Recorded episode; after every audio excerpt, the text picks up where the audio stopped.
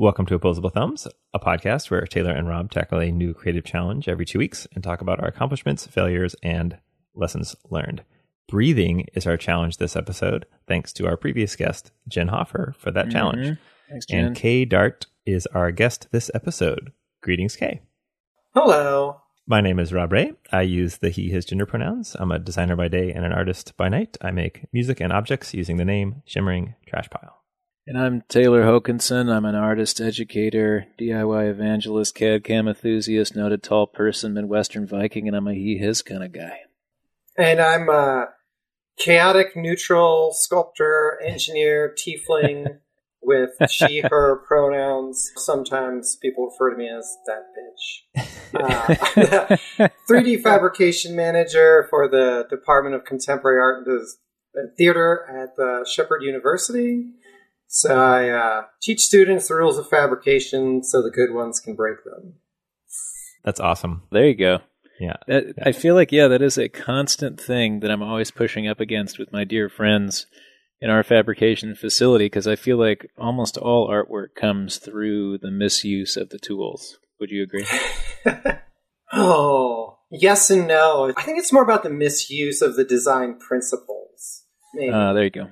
I mean, if you misuse a tool, you can really do some damage. Sure. In between the concept and the craft is where the interesting chaos happens.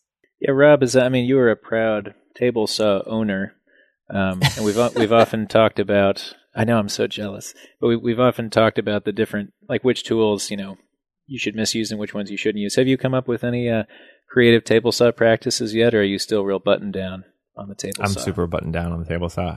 Yeah. Have you tripped your brake, for example, yet? I I have, yeah. I've tripped my brake. Yeah. It's Yeah. a saw stop. Yeah. Only once. It's um it's not the cheapest mistake to make. It's about 80 bucks I think to get the new uh, brake. But um Because it trashes the blade too, right? I, ironically it, it didn't for me and and here's why. I was going to cut aluminum. I put aluminum blade on the saw and then I just Oh. totally forgot to turn the safety switch off. Right. So, you know, I was holding the aluminum, and as soon as I pushed it through the blade, the conductivity of my skin went through the aluminum into the blade and tripped the brake. But the the block It is aluminum. is aluminum, yeah. So it cut just straight into the block. It did definitely stop the blade, but it didn't damage the teeth. So I got lucky, Right. and it and it was Oh, fine. that's That's pretty cool. I did a couple test cuts afterwards just to make sure everything was kosher with the blade, and it seemed Yeah. fine. So, but so far the blade's been fine. So I, I, I escaped with just that. I forget the name of the show, but it was one of those uh, sort of like Junkyard Wars shows where they had to essentially make a cannon to shoot two by fours, Oh, Yeah. nice. and then they All right. they were just like, let's just use this table saw Oh, in reverse. Wow. And so yeah, they would just you know like, or maybe it was a MacGyver. I don't remember, but it was just kind of absurd. So I guess I guess it all depends on what your goal is. yeah, if you, you could mount like a wheelbarrow wheel onto the blade where the blade goes, and just yeah, that would be awesome. oh yeah, And just fling two by fours. You know, if you as long as you're pinching it between two wheels, it's gonna go. Yeah, Kay, Kay uh, Rob used to have a softball pitching machine as part of one of these artworks he did that he was firing uh, tall boy beers out of. Yeah, yeah, oh man. yeah. It took on a second life, which was interesting. Do you remember there was a time when a heroic journalist threw a shoe at George W. Bush? He threw both shoes. like many art projects that are moderately expensive, they sort of usually get disassembled and turned into something else. Right. um, and this one got got disassembled. Um, my friend uh, Paulo Petruccini made a flash game. It was just like a an animated ducking George W. Bush, and you could shoot Right. shoes through the with a pitching machine at his face. Oh man, and its its um existence as a flash game definitely um dates the project. I mean, in addition to the Yes. you know George W. Yeah. Bush here, that's great. Yep, yeah. Kay, have you got um, some nearby equipment that's uh, moving a stepper motor or something like that? yeah, I've got a 3D printer, an SLA printer right behind me. So that is me. Yeah, cool. It's almost the perfect Kay uh, background sound for you. Seriously. so, Thanks. but this begs the question then, Kay, what's what's happening on the 3D printer? Oh yeah, let's hear about What's it. happening? Well, I was hoping this was what I was hoping to have done uh, for today's show, but last night my the 3D printer decided to randomly give me an error that was Oh, just just kind of stopped it before well, after I left. That 3D printing life, man. I know, I know, and it's not like connected to the internet or anything, so I can't uh, observe it or get any updates. So it's printing right now. yeah. but you'll see. You'll Double see what, what's going on. I have a 3D printing um, question or discussion possibly we could have if if that's Bring it on. interesting to y'all. Sure. So I have a 3D printer, and I I had a very hard time with it because I didn't know what I was doing. Firstly, and secondly, I think it's of the era where it's just less sort of plug and play or less kind of worked out than um maybe the ones that are done today. But I was curious, Kay and Taylor, you, you probably have worked with certainly more 3D printers and also newer ones in different types and stuff. Um, is it getting better and easier to use, or is it still? Yeah, I totally think it's getting easier. uh-huh, Um, uh-huh. Some some teachers, some middle school teachers, asked me to come in and look at their new 3D printer to help them get set up, and it is so easy to Yeah. just plug and go. Um, you know, there's just certain issues are kind of all taken care of for those people who are really looking for those ready to go 3D printers. Yeah. Uh, Yeah, yeah. But and, and specifically uh, filament. Some of these 3D printers have proprietary filament, just so all the settings are dialed into for those things. Yeah. So it really depends on like how much you want to get involved with it, Right, or- right. Yep. and how much you have to spend too. Yeah. Well, what's the problem you're having? I've had a few different problems. Um, I'll keep them short just so people don't have to listen to 10 minutes of me talking about my 3D printer realms. But um, Uh, Rob, I think you're you're you're completely wrong about our audience here. yeah. You're if gonna get anyone's still of here, they're totally into 10 minutes of 3D Yeah. printer problems. So- yeah. Um, my biggest problem was a strange one in that it wasn't, you know, people often talk about like bed adhesion, right? Where Yep. the thing isn't Mhm. sticking correctly. I've actually, I have a heated bed. And so I think that solves a lot of those problems. Um, so I've always had good luck with that. I definitely had some issues with the hot end, like the, and for folks who aren't familiar with 3D printing, it's essentially very precise hot gluing, right? like a very small scale. So if you took like a hot glue gun, shrunk it way down, and then like use a robot to squirt the thing down, that feels to that that to me has always been like how I think about 3D printing. Um, the hot end overheated, and it definitely like almost caught everything on fire. Um, Sure.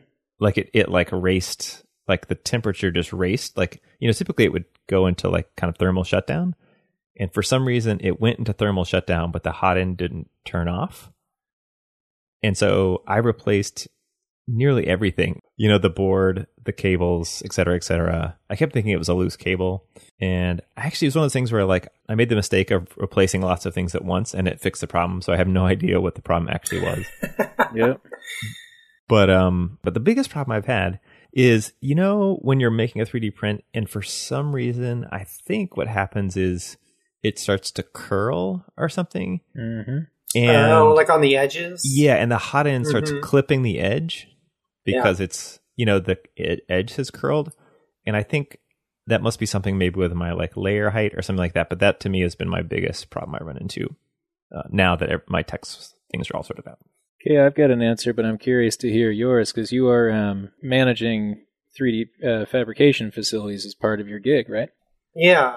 So it's warping, and you know, I think that really has to do with the temperature of of the hot end Oh. or different different things. Yeah. Uh, there's this website I go to uh, on simplify3d.com. Oh, cool. Okay. They've got uh, like uh, pictures, like a kind of a database of like what goes wrong with your 3D prints. Oh, And so I cool. gen- generally, Ooh, this sounds good. I'll, I think I'll know the issue, but then I'll always go to something like that to kind of confirm it. Rob, with your printer, are you you have a chamber with enclosed walls, or is it just open to the air? It's just open to the air. Yeah. So that might be one of them. You know, just trying to close off the chamber. Mhm. Um, and also, have you ever made a print where you just put discs, kind of like coins, at the outer corners where the uh, print hits Oh. the bed? no. I think some software, Makerware or MakerBot Print or whatever they call it, as of the last 15 minutes, Um, I think some software may actually do this as an option now, where you can just check a box and it'll do it. But if you need to do it by hand, if you envision printing a cube, for example, and you, Mhm. you're noticing that the outer corners kind of curl up a little bit, if you go into the original 3D model, the geometry, and then you make a very low Oh. cylinder like a coin that um, is Yes. overlapping those corners, it basically gets your raft further out. And so if any curling happens, it'll happen uh, presumably, you know, on the edges of the coin as opposed to, and then they should just snap right off the print afterwards. Yeah, and it, it just has to do with like the layers cooling too quickly or or not enough. So hmm right, right, right. I mean, Kay, I assume as as 3D fabrication manager at Shepherd, I always think of those people as like the the like an art SWAT team where like it's just one person melting Swarm, down after another. Yeah, and then you have to like work through those issues with folks. And I was just curious um, if that's true or not, or if it feels more chill than I've always imagined it being. it it depends on how many people are in the lab at a time. Ah, okay. Uh-huh. this was our last week was the last two weeks have been pretty crazy because it's been finals and the week before finals and so everybody there's just everybody would yeah swarm around me and uh, Uh-huh. it was like a zombie film other than, but but all the zombies wanted wanted to use some equipment or you know some process That's funny. Yeah. uh yeah Bandsaw, bandsaw. uh yeah just just screaming just slowly muttering my name Yeah. Okay, I was I was also interested in, in your art practice. I just wanted to bookmark that so we make sure we talk about it. It's uh the last six months have been really busy, so I actually really have very little in the works. Uh, Uh-huh, uh-huh. I'm I kind of uh, gonna recover a little bit, and uh, the, really the only thing that I have coming up is uh, Taylor, Stephen Lee, and I are collaborating on a project Oh, that cool. we're still we're in the in the beginning phases of kind of figuring out what we're doing, but uh, that's the only other thing, and then really just uh, kind of updating my personal life. It's been a yeah. busy but positive and transformative year. So Oh, that's great. Yeah, that's great. I like the very technical way you're talking about your personal life. Yes, I'm going to uh, upgrade the OS in my personal life. yeah, uh, in a way, Yeah, right. kind I mean, of yeah. true. I've been doing a ton of stuff around the topic of self care, and it's really been blowing my mind. I, I went on a uh, anti-inflammatory diet, which is so just so boring. Um, but at the same time, like um, actually drinking enough water and that kind of stuff. It's so uh, square, but it's made a huge difference on getting me to the end of the semester. You know. I actually cut out a lot of meat from my diet. It feels pretty good. Yeah. Were, were you like a dyed in the wool carnivore, or was that an easy transition? No, it was. I think it's just interesting that the accessibility of meat is more prominent than vegetables, especially when you're eating out. Yeah, for sure. Um, so for me, it was, I guess, taking more time to make things and, and be uh, more cognizant of my grocery shopping. Well, the the iron community diet, man. Let me tell you, it's. I mean, it had been a long time since I was in the poor community with you this summer, but I would I would just eat like an entire tub of mayo every day that we were out on that farm, and I came You back and I'd lost carbs. weight. It was crazy. Yeah. Yeah. I Um, mean, you just work in 24 7. yeah. And, and the food, the amazing thing is, like, I don't know what it is about sculptors, but they really have good recipes. I um I kind of shit the bed when I was trying to cook for 23 people. That was something I hadn't come up against before. And I, I Whoa. think I think I wound up trying to make tacos out of sausage meat where the, the spicing was all wrong. Nice. Some chorizo. Yeah, but we got there. we made it happen. So, Rob, do you have any questions you wanted to ask Kay about her practice or anything before we jumped in? Okay, I know of your work through Instagram, which is a link Taylor shared with me. And so some of those photos were from, I think, the time that you and Taylor spent at Franconia. And I was just Yeah. curious about your time there and um, if the, you ended up making anything there, if you had any explorations that you're interested in pursuing down the road, or kind of how that went. Oh yeah, talk about the Rotary project for sure. It was a pretty amazing experience. I was the co-director with uh, Paige Henry, another Ironcaster, what for in my personal work at Franconia, I've been working on this process to do essentially it's a modification of centripetal casting where you where you have a, a mold and you spin it at high speeds and you pour metal in it and it, the spinning of the mold will force that metal to the edge and so you get a hollow casting. And now spinning it at those high speeds uh, in backyard sculpture park kind of way is very difficult.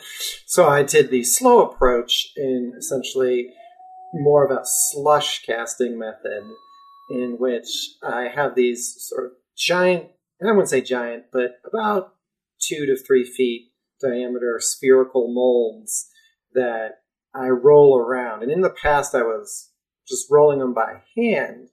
So the mold would be a giant empty spherical cavity and then wow. you know, texture on the inside. Uh, but then at this past summer, I modified a cement mixer to hold the mold so I could get more consistency in the spinning process. And, and I can time it much better and things like that.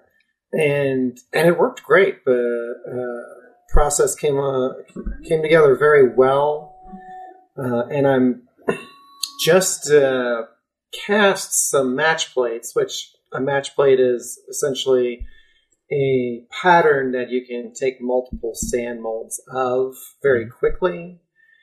Uh, and so I'm kind of making the process even more efficient because I just want to crank out these things. I just want to go into full production mode and make these giant cast iron seed pollen forms. Whoa. Wow. So that's and that's on the Instagram account. It's uh, some of those process photos uh, from the summer. Oh, cool. Yeah, I, and I was curious. Like, um, could you unpack a little bit? Is it spin casting? I think I've also heard it, heard it referred to as roto casting. If I'm not mistaken. Roto casting. Okay. Okay. Yeah. And how how does it work?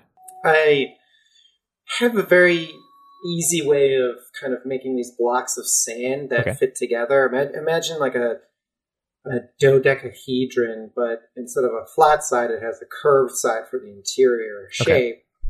Um, and then they all get all of these forms get bolted together to create this big uh, sort of spherical mold. And it's got about uh, you know a layer of steel as a jacket, and then about inch and a half to two inches of sand, which is the, the sand molding process we use in iron casting and I will put this big ball into a cement mixer that I chopped in half, uh-huh. essentially, uh-huh. and, and like prep, like gave it taller legs so it could actually like oh. fit this sphere. And there's one one hole at the top where you can pour the iron in, and so during the iron pour, pour about seventy to hundred pounds of liquid iron into the mold and then turn it on and then it'll spin like a normal cement mixer. Wow. And I slowly tip it, the, the spinning spherical mold upside down so that you get this just an even coating and that iron uh, solidifies on the interior surface. And so it picks up generally most detail. Uh, it's it's very rough at the moment because uh-huh. it's still kind of I'm still dialing it in, but does it, it for, for trying to get a casting that's about a two foot sphere uh, to be about three sixteenths of an inch thick. Wow. I think it's pretty good. So yeah, that's really neat. When I always think of casting, I think of one of the problems I always running run into is how difficult it is often to release the material from inside the mold. And it, I was wondering, yeah. does, does iron have that same problem?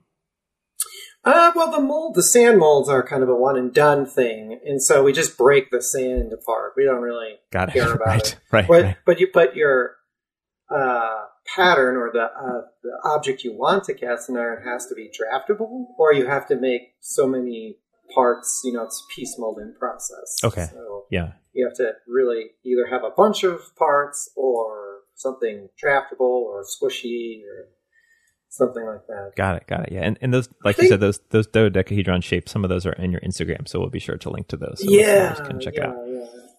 That's cool. Yeah, Rob, I mean, another thing you and uh, the listeners might find interesting that don't already know is with iron, you know, you would associate metal casting with something that's quite hard. And while that can be true, it's also pretty brittle, iron specifically. So some of the casts that I made in an attempt to make sure there were less bubbles in the finished product, I put more vents, um, you know, like uh, which were effectively little rods leading off the shape that allowed air to void. But that also meant that when I was really enthusiastically breaking open the sand, I just snapped off a bunch of metal pieces that took part of the um, the result I was looking for with them. So in some ways, you know, yes, it's metal casting, but it's also delicate in certain ways, depending on how you put the system together. Right, right, right. Yeah, that makes sense. Wow, that's cool. Should we dive into Yeah. projects? Yeah, let's do it, Let's Rob. do um, it. Who's first? Is, are you first this week? I'm first this week. Yeah. Okay, great.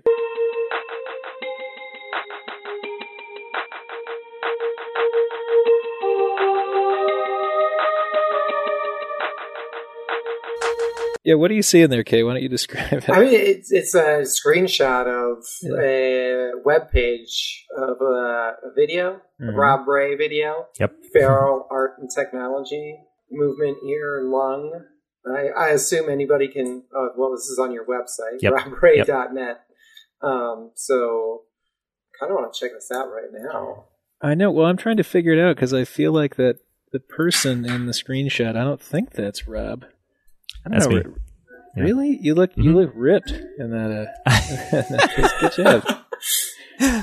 So He's Rob, looking good, bro. Rob's got like a Mike Mignola kind of welding mask sort of thing on, and is standing in front of these giant air raid siren cones or something, and and pulling on a lever, or maybe the maybe the mask is uh, like plugged in via a tube or a cable to those things. Rob, should we go take a look at that, or do you just want us to kind of talk about just what it looks just like? Just a reference. It's just a reference. So yeah. okay. Okay. We'll come back to it.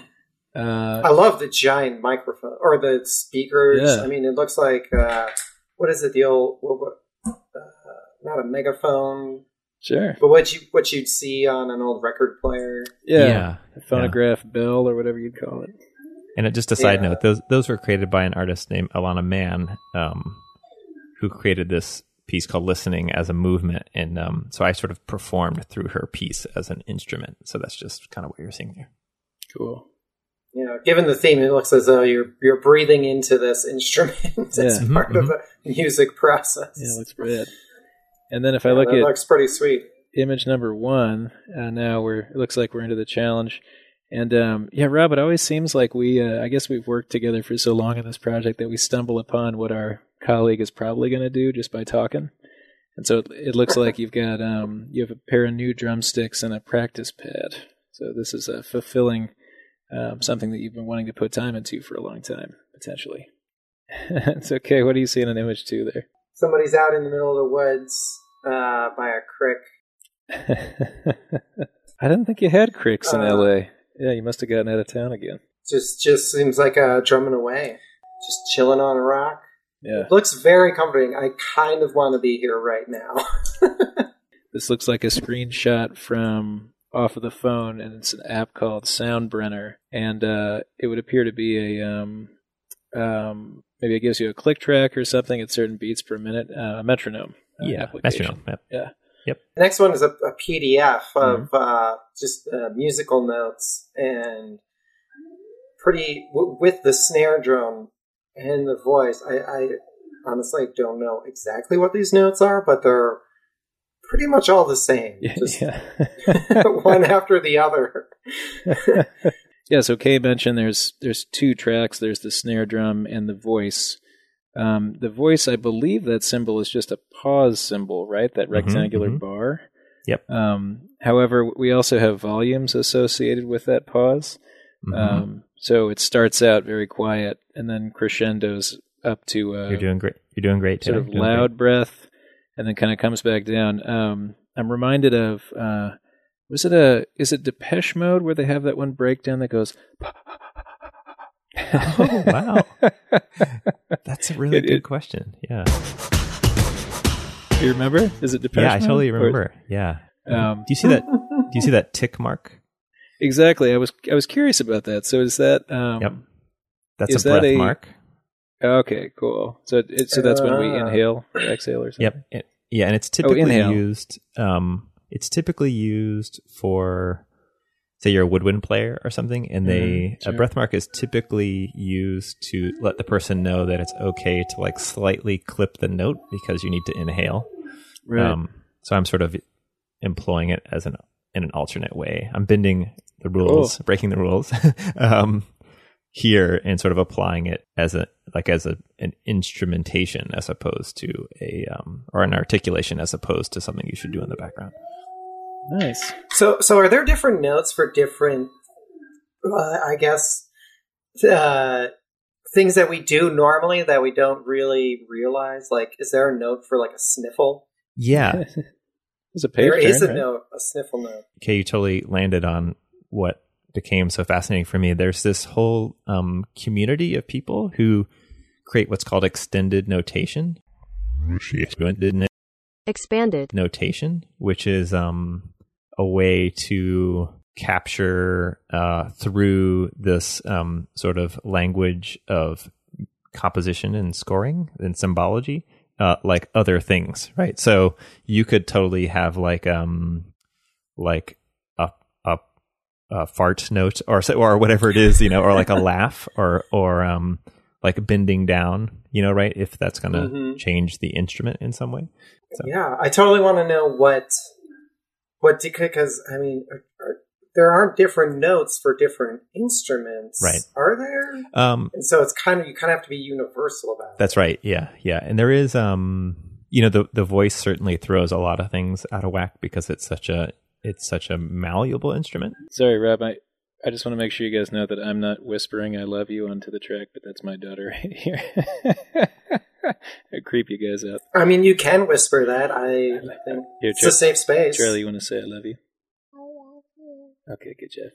Ah, thank you, Charlie. Sorry, I totally stopped on your explanation there, Rob. Keep no, no, no. going. It's okay. I really find this really interesting and exciting because it's like I'm reading a story, but I don't have any details. Yeah, I just have right, one right. part of the story that is that that kind of got to fill in. Like if your breathing picks up, and you know, it's like it's, something's going to happen. You know, like we we're going to get to the apex of this story. I also really dig the way that um, notation gives something authority. You know, so even though Mhm, you're mhm. doing something that's kind of outside a traditional understanding of music, um, and even if you can't read music, I think if you see something rendered in this way, you just assume that it has to kind of be correct. You know? Yeah, yeah. It's interesting because it does feel. I think we're so attached to music composition as being something so extremely formal, you know, and that it's not really just hieroglyphics, which it is, you know. Mhm. um, or or like emojis, right? Like it's essentially just uh, an image, a graphical mark that's trying to explain what what my intentions are here. And so I can walk through a little bit. We'll have the PDF, you know, linked um, for people who want to see it. But really, all this is showing is you see there's four. We'll talk through the snare drum really quickly. It's just four notes per measure, and a, you can think of a measure as just a classic four four in this case, which is what I have marked here, four four beat. And the RLRL is just telling um, the drummer what hand to start on. Um, and then you'll see the little tick mark. See at the end of the first line, there's a little um, greater than symbol over that one mark. Yeah, I was wondering about that.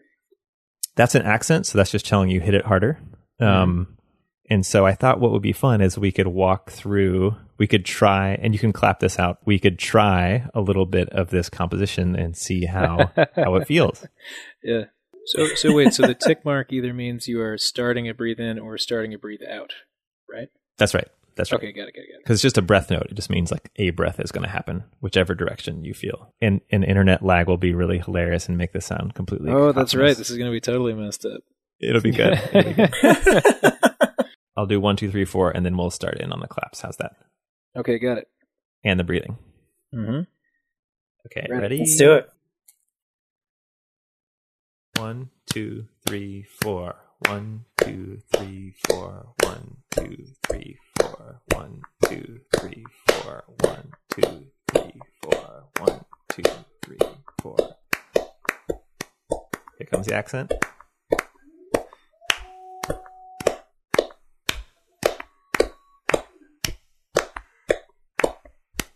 I already forgot to breathe. oh. I think that's pretty good. I was just getting into it. Uh, I was actually getting kind of lightheaded because um, I didn't anticipate how long it would take to breathe in and out on that tempo. yeah, I think I'm going to have to investigate breathing, these breathing notes, because that could actually help me Yeah. learn musical notes a lot better because it's just something so intrinsic. Mm-hmm, mm-hmm. All right, well, should we take a look at uh, Kay's, Yeah, Kay's work do and process?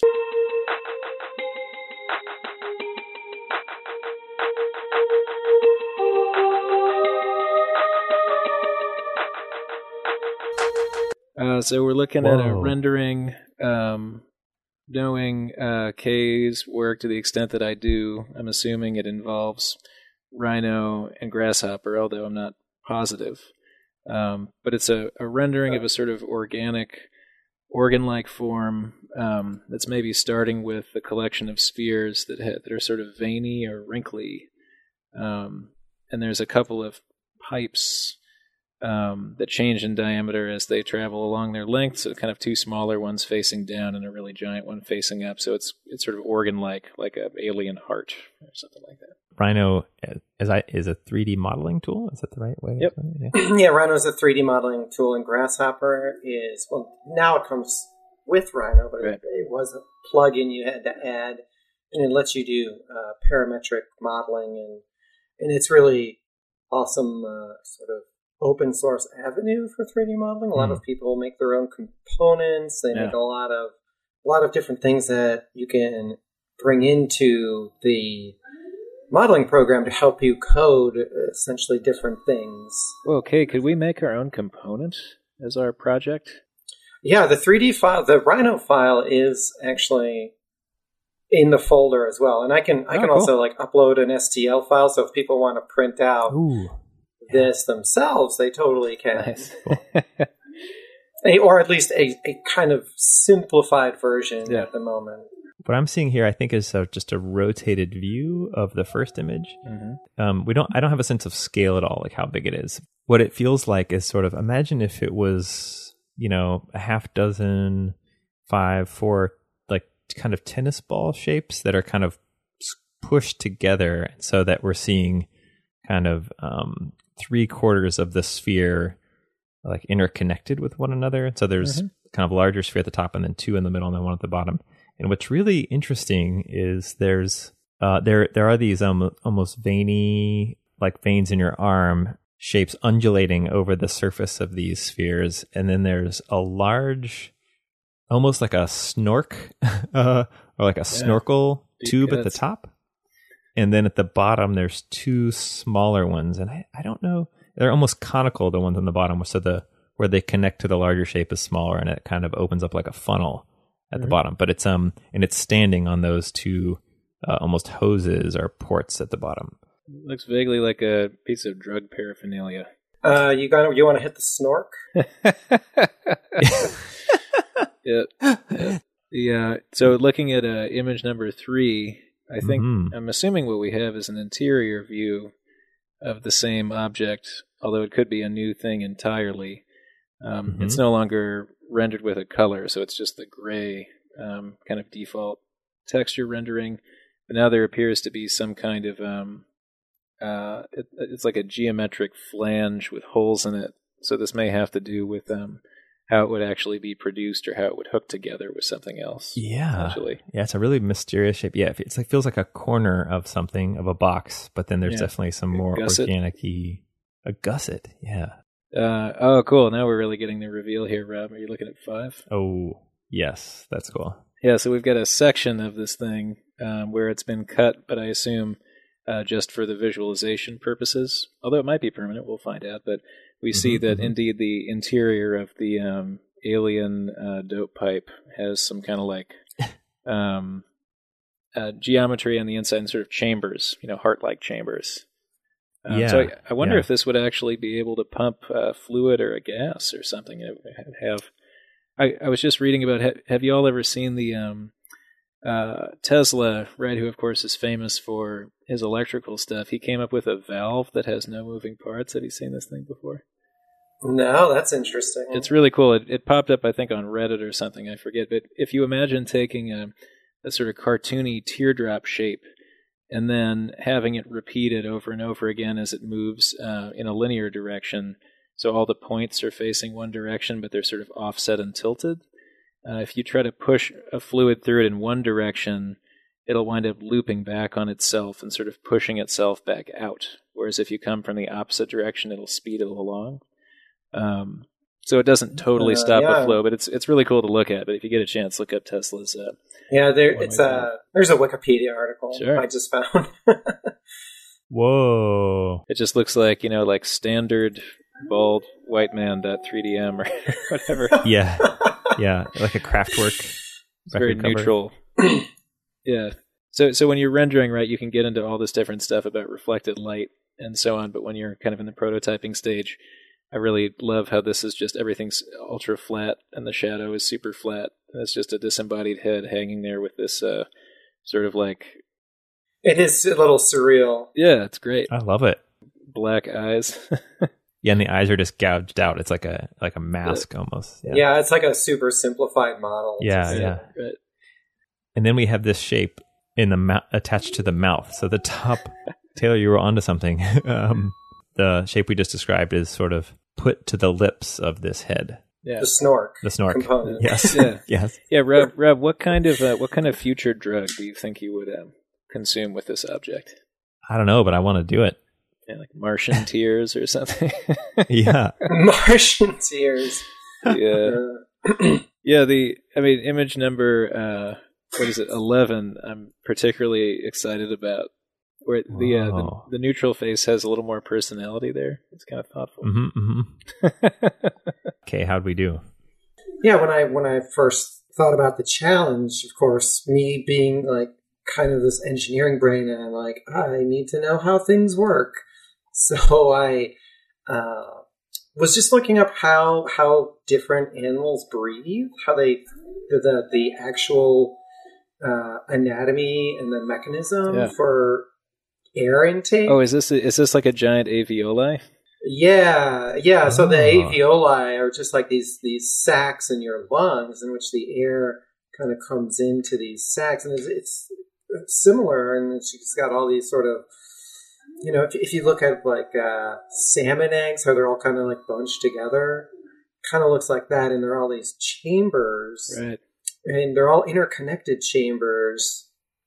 And I mean, I, I assume that's to like equalize pressure, um, so that you're you're putting the same amount of pressure on the on the veins because there's these Mm. veins that flow around these you know, sacs, and that's how and where the uh, blood gets oxygenated, and so the veins are kind of curving around it, and on one one side the um, blood without oxygen flows down and it connects to these chambers on the outside and just like through even smaller holes and then out the other end where it, it's uh, you know got got its oxygen. And fish have a somewhat similar but instead of sacs it's just kind of these fins in which the Oh. blood vessels kind of flow you know, I was I was thinking about it, and you know, part of my work is I, I like simulating organic forms and Mhm. trying to make uh, computer simulations of things. Just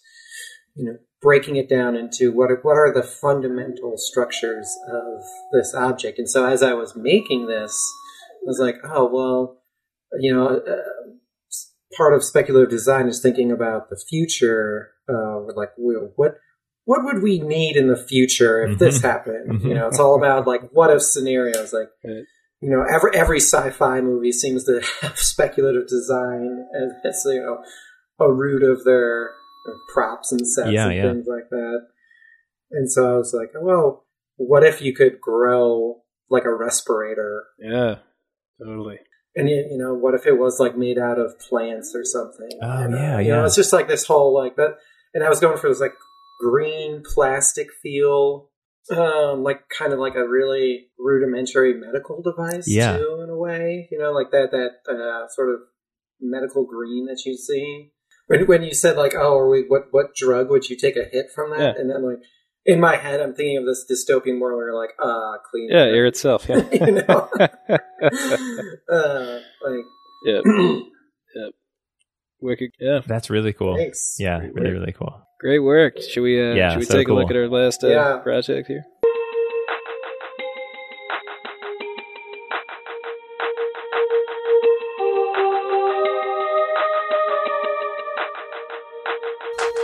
Oh man, I see uh, what looks like a uh, spoil board. It has a bunch of holes in it. It's been engraved with uh, "Place your materials in the corner," and always use two.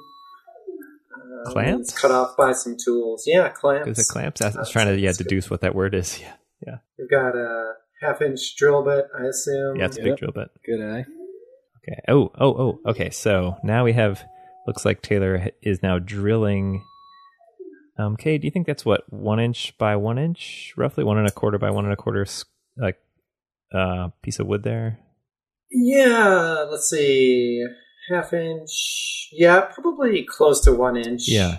Or, yeah, yeah. It, it seems like it's got enough on the quarter inch on the sides. Yeah. I would, Yeah. Yeah. Poplar. Right. Yeah. it's got the green, nice green tone. Nice. This, man, this crew is professional. So yeah, one inch by one inch. Now for the gold, how long is that piece of wood?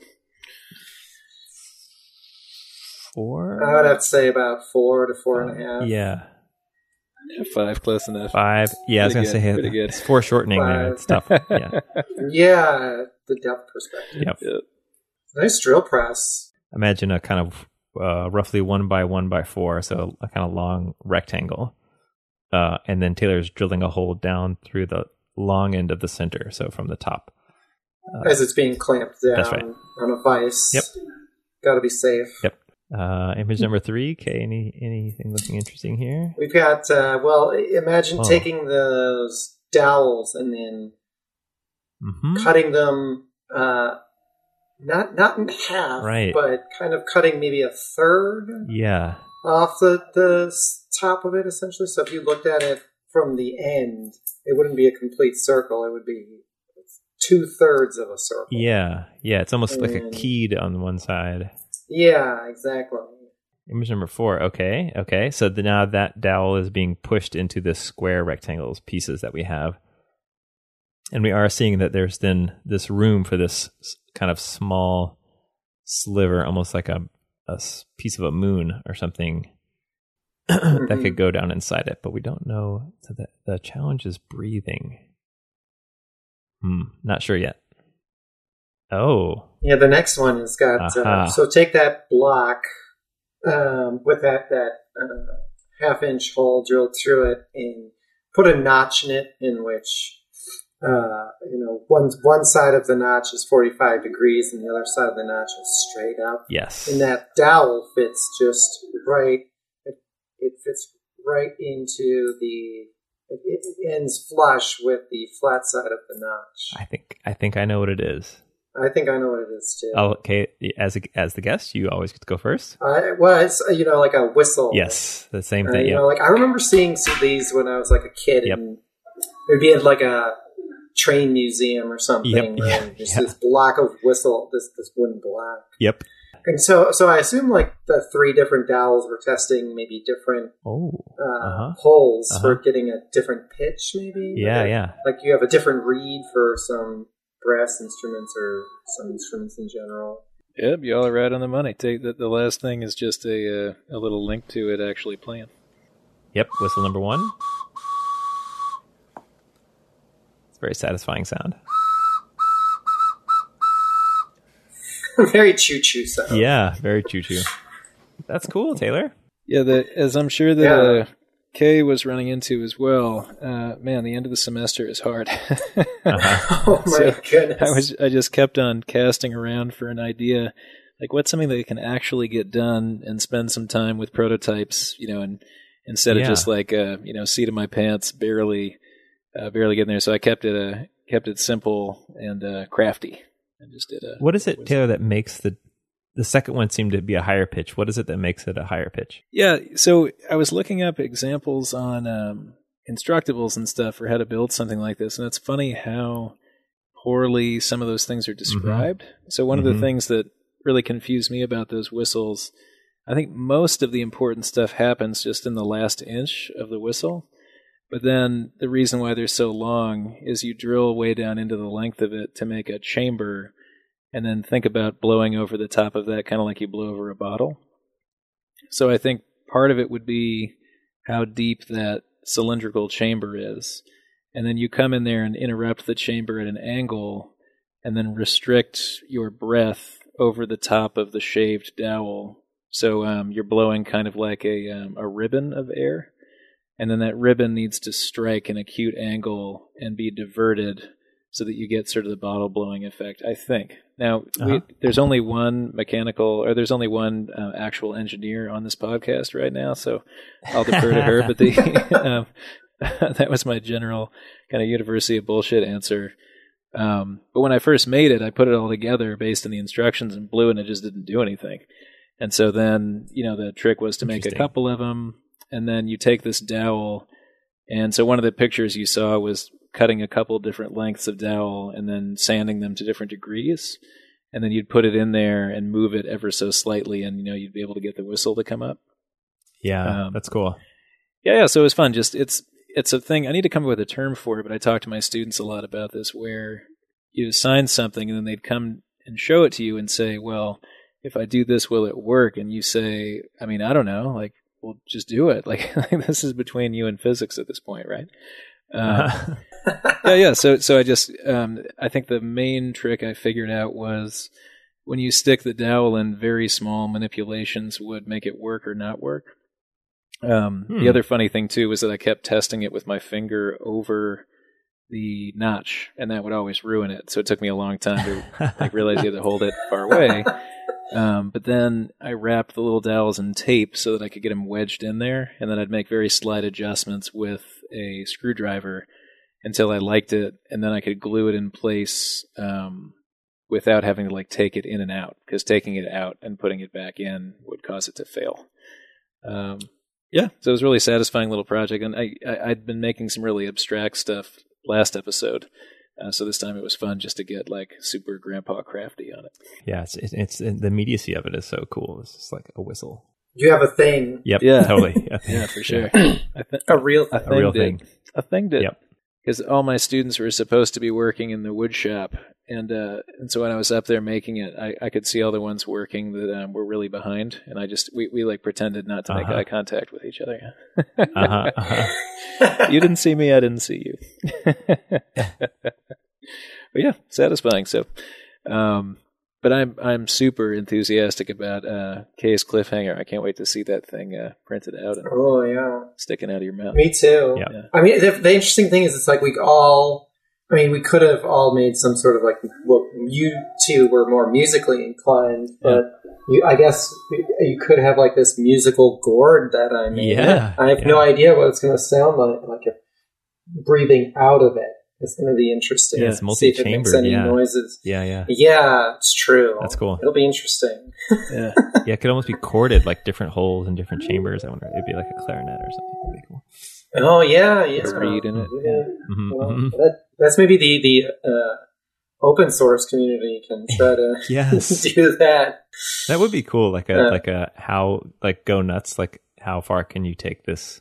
I mean, typically those things happen with like a two by four or something that's like a very basic material. but- Oh yeah, but something yeah. that is like of unknown like possibility just seems really like an interesting idea interesting concept Well, man, great work, everybody. Those projects Yeah. were awesome. yeah I'll- yeah, that was fun. you can find photos of our finished projects over at projects.opposablepodcast.com we also have links to our show notes and we post cool stuff to our instagram account which is opposable underscore podcast Yeah, and our, our web intern finally um, finally did some good updates on the project site. Oh, sh- good, Shout good. out to um, um, I got to come up with a nom de plume for that, but yeah, yeah, Barry. We'd like to send you an opposable thumb sticker if you share an episode on social media or on rate us on iTunes or some other cool thing to let us know that you've shared the podcast. We'll mail you a sticker. Just contact us on our Instagram at opposable underscore podcast or at our email, which is opposablepodcast at gmail.com. We'd like to give a shout out to Wesley Ellis, Charlene McBride, Adam Mayer, Deb Chatra, Blondie Hacks, Nik Kantar, Walter Kitundu, and David Bellhorn. They're our top Patreon supporters. If you'd like to join them in our league of Patreon supporter badasses, please go to patreon.com slash opposable thumbs to sponsor us. Our podcast is dedicated to providing a harassment free experience for everyone, regardless of race, gender, age, sexual orientation, disability, physical appearance, body size, knowledge of subject matter, or religion, or lack thereof. We actively support an inclusive environment and we want you to be a part of it. Dear guest, Kay, do you have anything that you wanted to share with folks? The things that are inspiring you, things that helped you get through the project, software, music, uh, media, joyous tools? Like I said, I use Rhino and Grasshopper. I started using this uh, plugin for Grasshopper called Cocoon, Ooh. which was pretty amazing. Great name. Uh, it really helped, like, kind of easily bring all these forms together into one printable object. And so I'm really curious to, to really kind of dive more into that.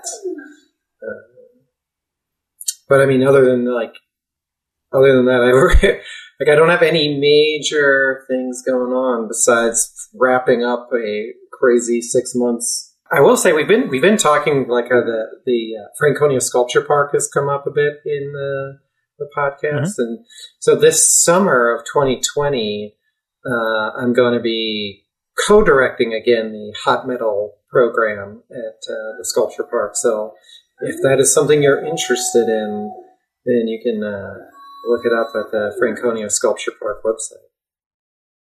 Okay, you've also been listening to some music, is that right? Been really getting into like female rappers, uh, you know, Janelle Monáe, Lizzo, Beyonce. Uh, just getting getting some good energy and good vibes back, uh, you know, into my studio practice. That's cool. So. Yeah, cool.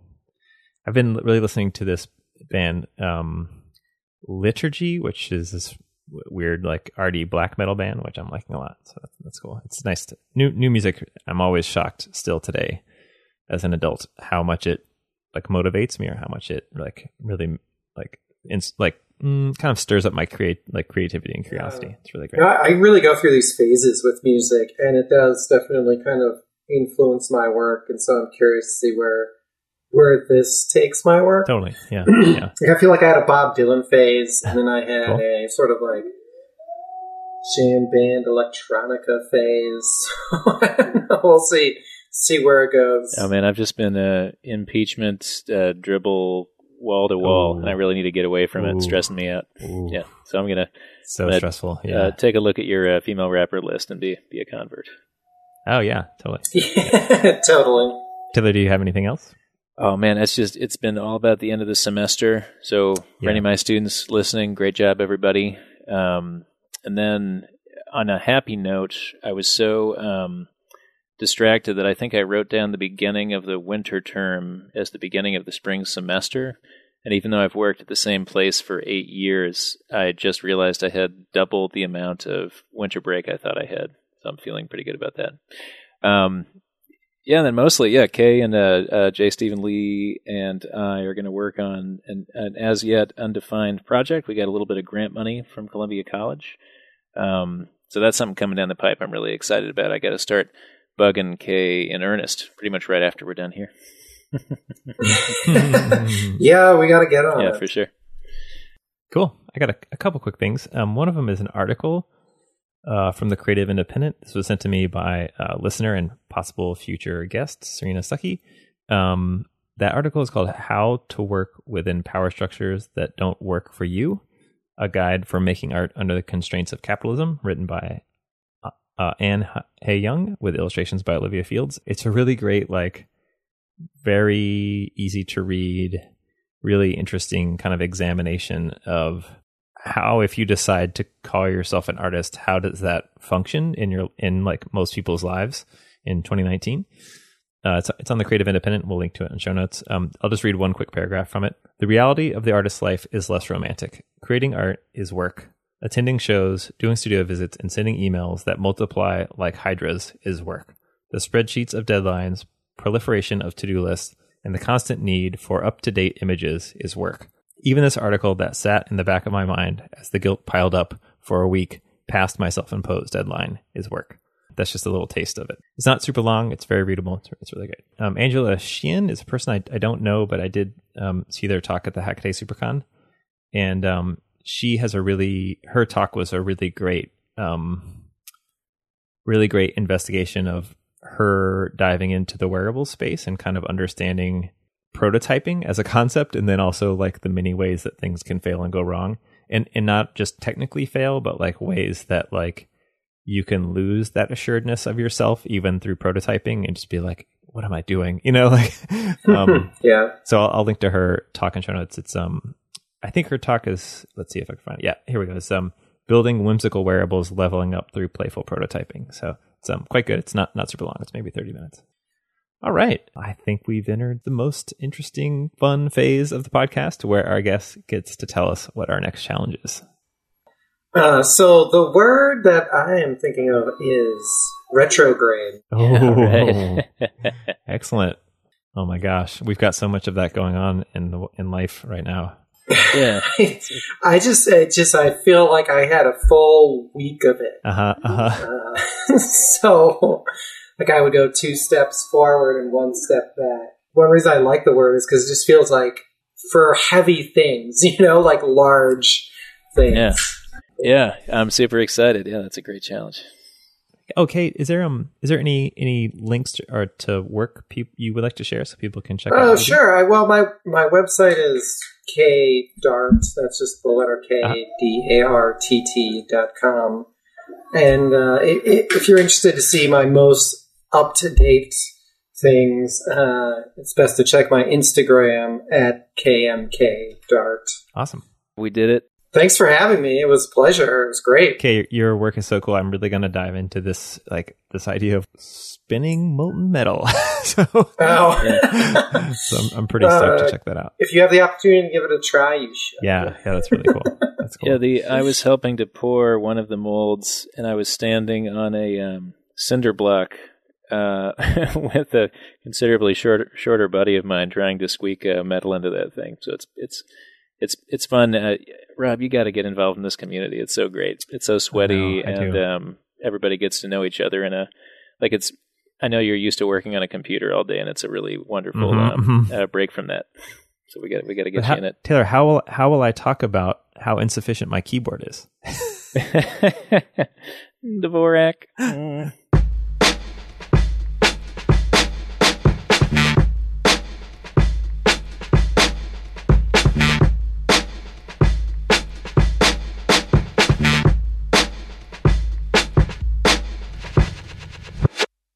Segway